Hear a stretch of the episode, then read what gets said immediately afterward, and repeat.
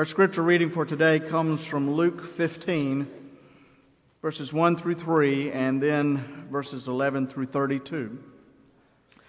Now, all the tax collectors and sinners were coming near to listen to him, and the Pharisees and the scribes were grumbling and saying, This fellow welcomes sinners and eats with them. So he told them this parable, actually, these parables. There are several that he tells, and this is one of them. Then Jesus said, There was a man who had two sons. The younger of them said to his father, Father, give me the share of the property that will belong to me. So he divided his property between them. A few days later, the younger son gathered all that he had and traveled to a distant country, and there he squandered his property in dissolute living. When he had spent everything, a severe famine took place throughout that country, and he began to be in need. So he went and hired himself out to one of the citizens of that country, who sent him to his fields to feed the pigs. He would gladly have filled himself with the pods that the pigs were eating, and no one gave him anything. But when he came to himself, he said, How many of my father's hired hands have bread enough and to spare. But here I am dying of hunger. I will get up and go to my father, and I will say to him, Father, I have sinned against heaven and before you. I am no longer worthy to be called your son. Treat me like one of your hired hands. So he set off and went to his father. But while he was still far off, his father saw him and was filled with compassion. He ran and put his arms around him and kissed him. Then the son said to him, Father, I have sinned against heaven and before you. I am no longer worthy to be called your son. But the father said to his slaves, Quickly, bring out a robe, the best one, and put it on him. Put a ring on his finger and sandals on his feet. And get the fatted calf and kill it, and let us eat and celebrate. For this son of mine was dead and is alive again, and he was lost and he is found and they began to celebrate. Now his elder son was in the field. When he came and approached the house, he heard music and dancing. He called one of the slaves and asked what was going on, and he replied, Your brother has come, and your father has killed the fatted calf because he has got him back safe and sound. Then he became angry, refused to go in. His father came out and began to plead with him, but, his, but he answered his father, Listen, for all these years I have been working like a slave for you, and I have never disobeyed your command. Yet you have never given me even a young goat so that I might celebrate with my friends. But when this son of yours came back, who has devoured your property with prostitutes, you killed the fatted calf for him. Then the father said to him, Son, you are always with me, and all that is mine is yours.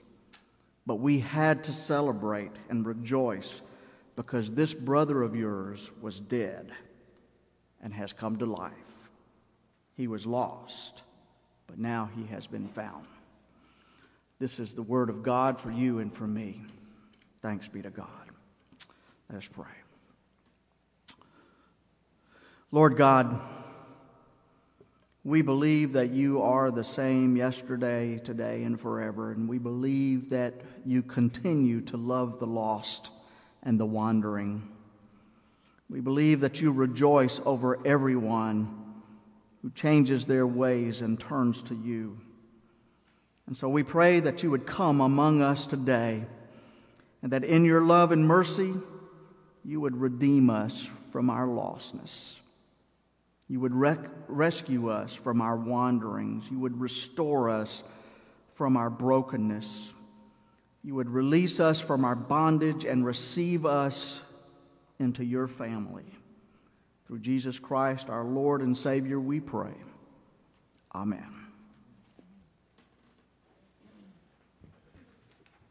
Amen.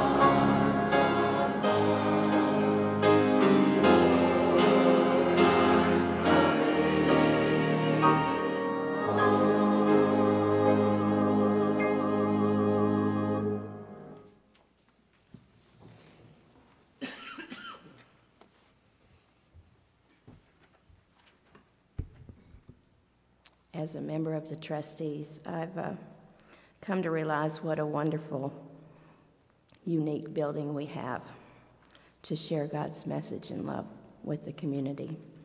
We are very fortunate to have this facility. Will y'all pray with me, please? Heavenly Father, bless us all. Bless this building. Bless these tithes and offerings.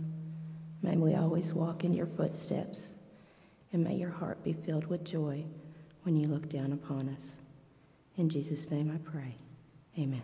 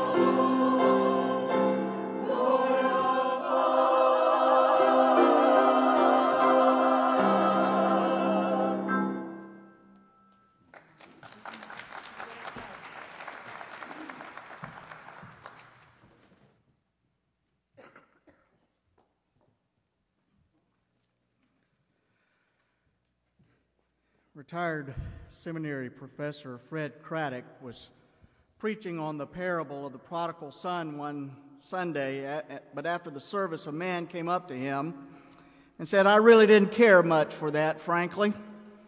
And so Craddock asked, Why not? The man said, Well, I guess it's not your sermon. I just don't like that story. So Craddock asked, Well, what is it that you don't like about it? And he said, It's not morally responsible. So Craddock asked, What do you mean by that? And the man said, Forgiving that boy was not the right thing to do.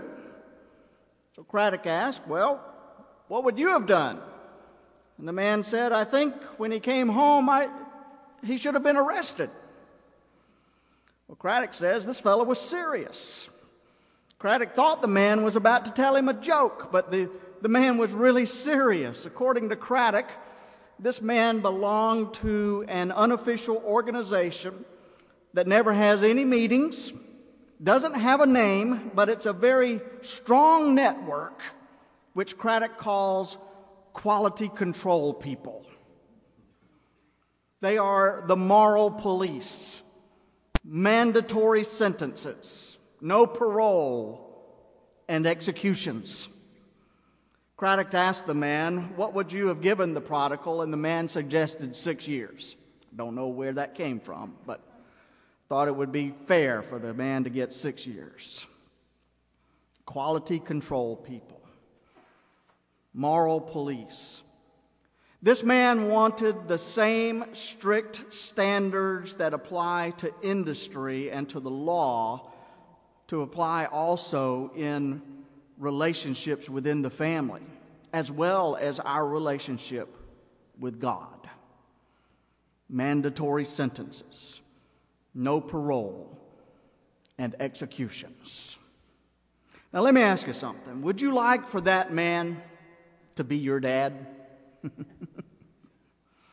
Jesus was telling a parable about God. Would you like for God to operate on the basis of mandatory sentences for doing something wrong? But be careful how you answer that because according to the Bible, all of us have done wrong. And it's only by the grace of God that any of us stand a chance in the first place. It's one of the best known stories in the Bible. The man who had two sons, and the younger one said to the father, Father, give me my share of the estate. So he, he divided his property between them. And according to some experts, when the younger son demanded his share of the estate, he was basically saying to his father, I wish you were dead. And so the son took his newfound wealth and headed off to see the world. And he squandered his wealth in, in wild living. But after he spent all of his money, he, he hit hard times and he needed a job. But the only job he could find was feeding the pigs for a local farmer. And he was desperate and he was so hungry that even the pig slop was beginning to look good to him. But then he came to his senses, the Bible says. And I love that phrase. He came to his senses, which is which is really the beginning of repentance. And he said, All of my father's servants have all the food that they want, and here I am starving to death. I'll go back to my father and say, Father, I've sinned against heaven and against you. I'm no longer worthy to be called your son, so make me one of your hired servants. And so he got up and he went to his father. But while he was still a long way off, his father saw him coming down the road and filled with compassion for him, he ran to his son, threw his arms around him, and kissed him. Well, the son began his spiel that he had been practicing all along the way, but the father interrupted him and, and said to his servants, Quick, bring the best robe you can find and put it on him. Put a ring on his finger and, and some shoes on his feet, and bring the fatted calf and let's kill it and celebrate. For my son was dead, and he's come back to life. He was lost, but now he's come back home. What a wonderful story of grace. Back in 1990, Michaela Moore's son, Jeff, moved to Arizona to work as a computer technician, and Michaela back in Portland, Oregon, looked forward to his week, weekly telephone calls. But after a, after a few years in Arizona, Jeff's phone calls began to taper off, and he, she didn't get them as often. And then they disappeared altogether. And when Michaela's letters to him were returned, she decided that she would go to Arizona to investigate. And Michaela found out that Jeff had become addicted to crystal meth. And, and one day, Jeff had just walked away from his house and, and his job, and nobody knew where he was. For the next three years, Michaela made it her mission in life to find her son. She flew back and forth between Oregon and Arizona, canvassing Jeff's old neighborhood and talking to his friends and associates. Michaela's quest to find her drug addicted son led her into some of the most dangerous, run down neighborhoods that you can imagine. She witnessed horrible decay and poverty and, and uh, in, in these drug infested hellholes. She faced constant threats to her personal safety. And at one point, she even dressed like a homeless woman in order to relate to the street people that she was talking to and trying to find information about her, her beloved son. And then finally, after three years, Michaela made contact with someone who knew Jeff, and she remembers distinctly the day she found him. Jeff rode up on his bicycle. He had lost a lot of weight, and his teeth were rotting, and he was bruised from a recent beating but he had ridden on his bicycle for 10 miles in the sweltering Arizona heat to find her, and they literally ran into each other's arms. Jeff had been trying to fight his addiction, but he had been afraid to contact his mother because he was afraid of how his addiction would, would hurt her. Well, you'll be happy to know that Jeff Moore moved back to Oregon, got a steady job, and he joined Narcotics Anonymous. Michaela and Jeff's story appeared in Newsweek magazine. However, this is a story that is repeated all too often in families all across our nation. And don't think that church families are immune to the curse of losing a child to chemical addiction or even to crime. For you see, there are many, many parents in every echelon of society who wait and who worry about a son or a daughter who has wandered away from home and from their values. Many, many years ago, comedian Chonda Pierce met a young woman named December. And December's father was a pastor. Well, many preachers' kids feel a lot of pressure from their parents and from their parents' churches to be perfect little children.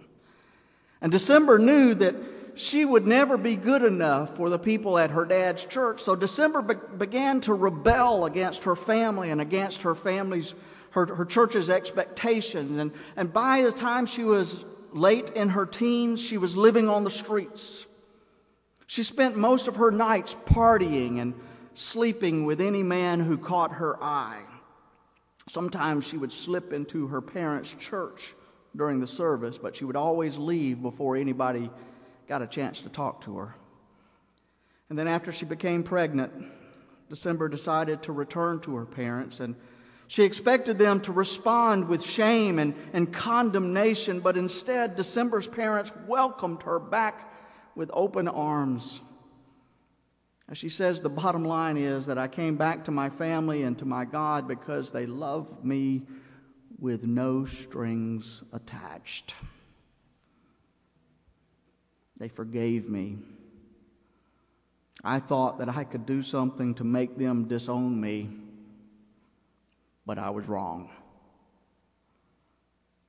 My friends, it could literally happen to any family, and, and nothing will tear your heart out like a child who leaves home and nothing is heard from them again.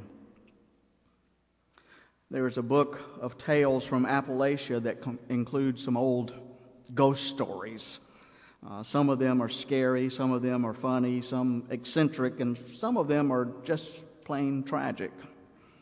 In um, Henderson County, North Carolina, they tell the story of a ghost that haunts Mount Hebron Church Road.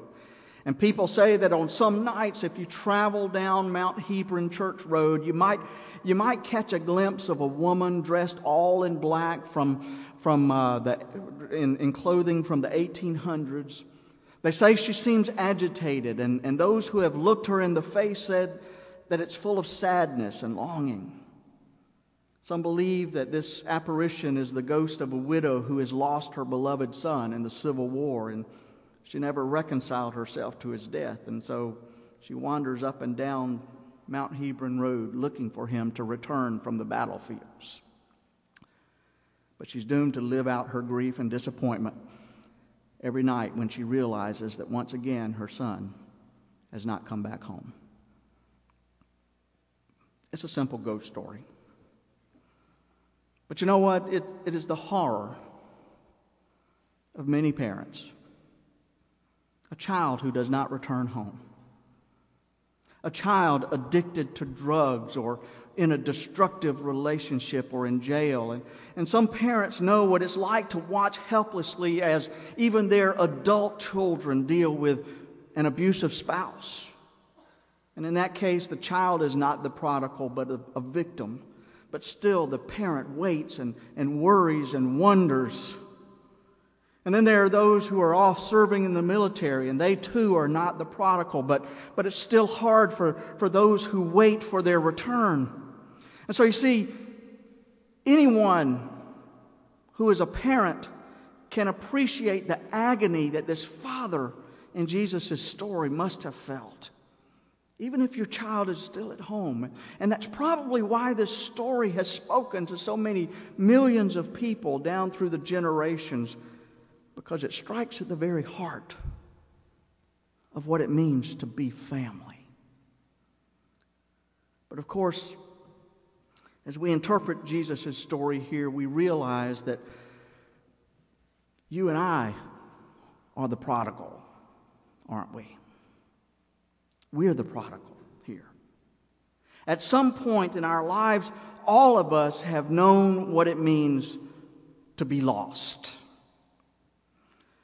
There was a funny story a few years ago out of Oslo, Norway, about a man named Gjermund Skogstad. It seems that Gjermund was moving into his new apartment when he took a break to get something to eat and he and he went to a, a, cafe not too far from his new apartment, but, but he forgot to take his wallet.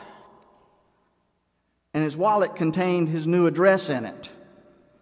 And regrettably, he was unable to find his home again. He couldn't find his way back home. He couldn't find this new apartment that he was moving into. He said, This is embarrassing. He told a newspaper a month later. He hoped word of his plight would, would reach his new landlady, to whom he had paid a month's rent in advance.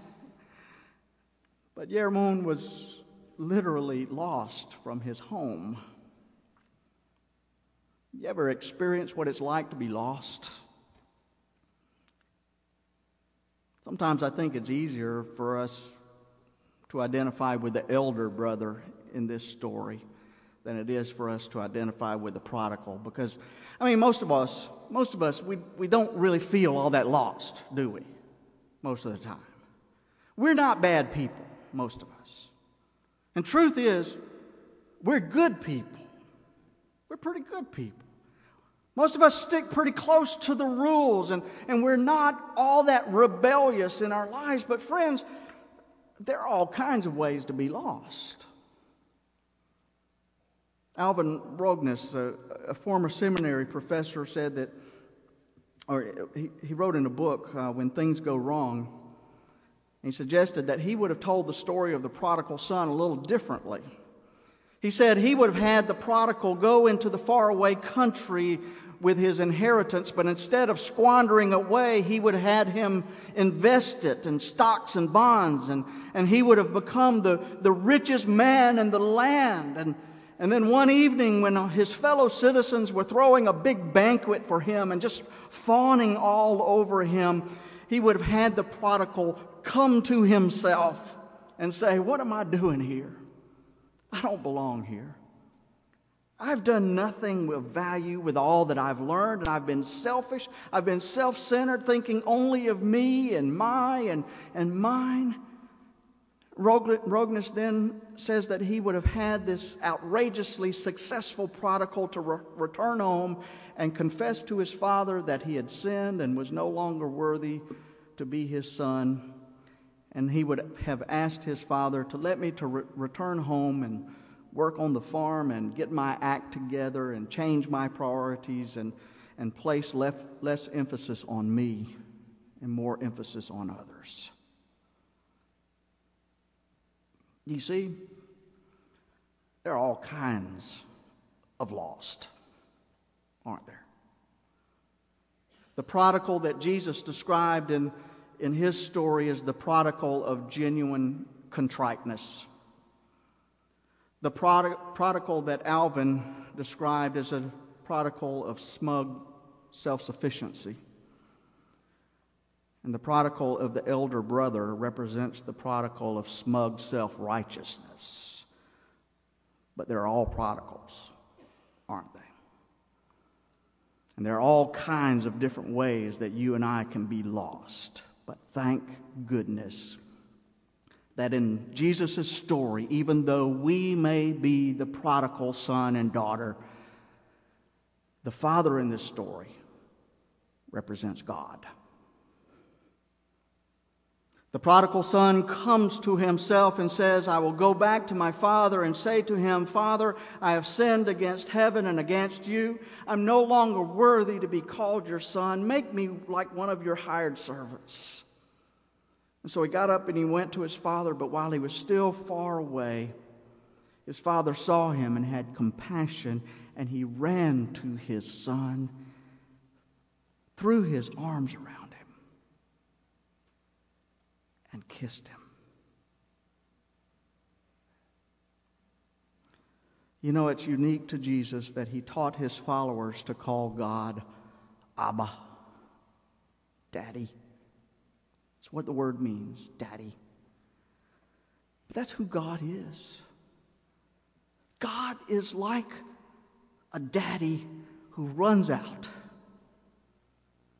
to welcome a son or a daughter home. And our relationship with God is so very intimate.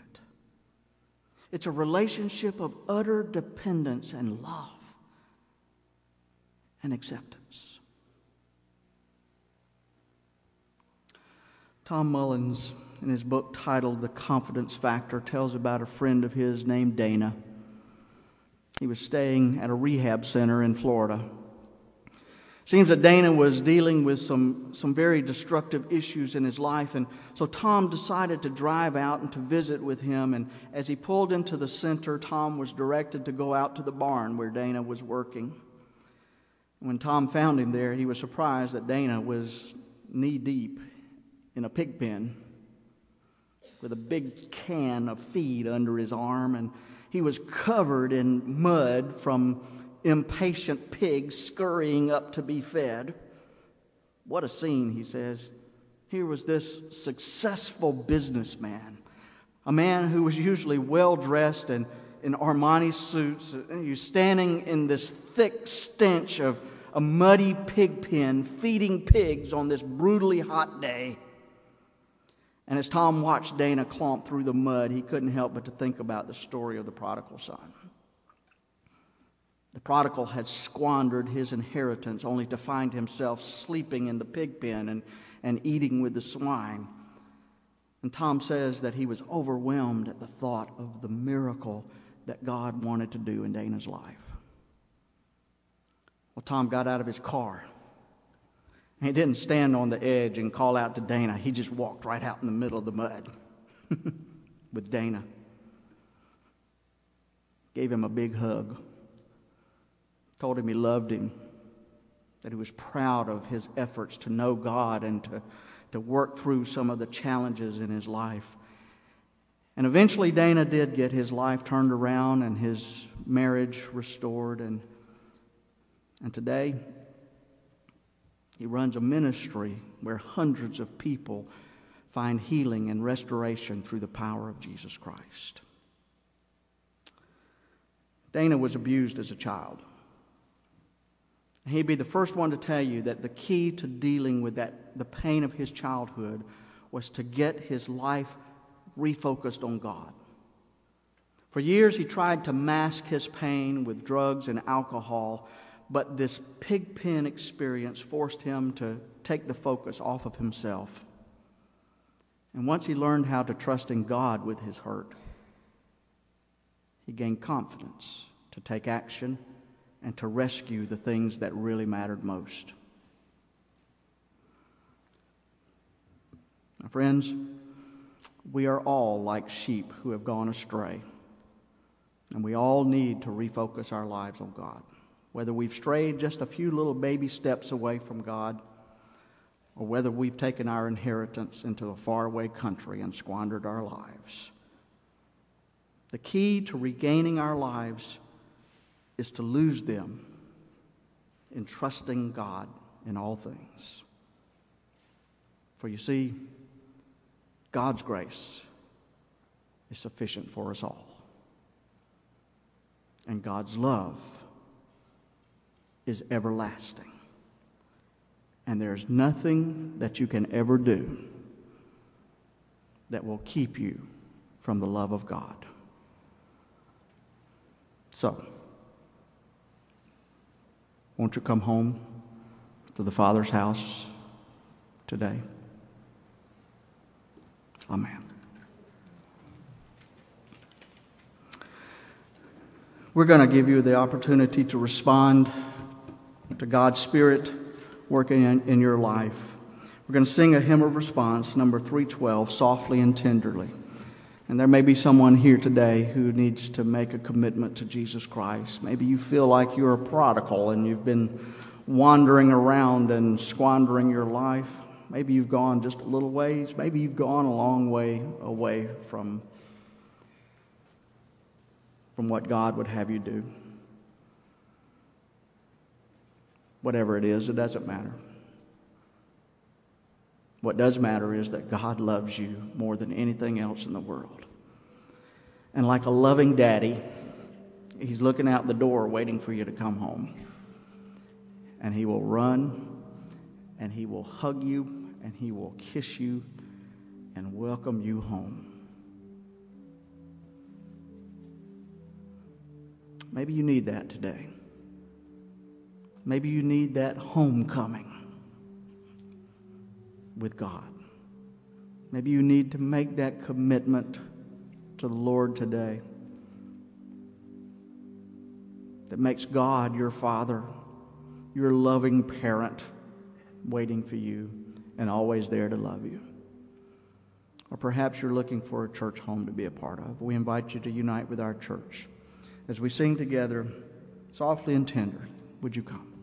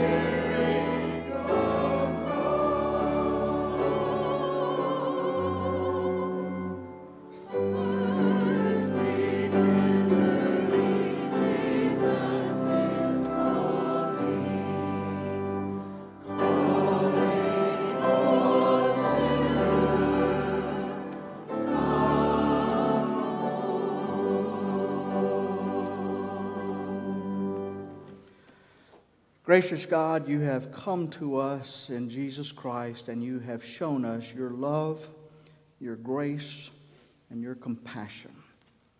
As we go from here, give us your patience when people are indifferent. Give us your love to reflect your grace and your forgiveness. Through Jesus Christ our Lord, we pray. Amen.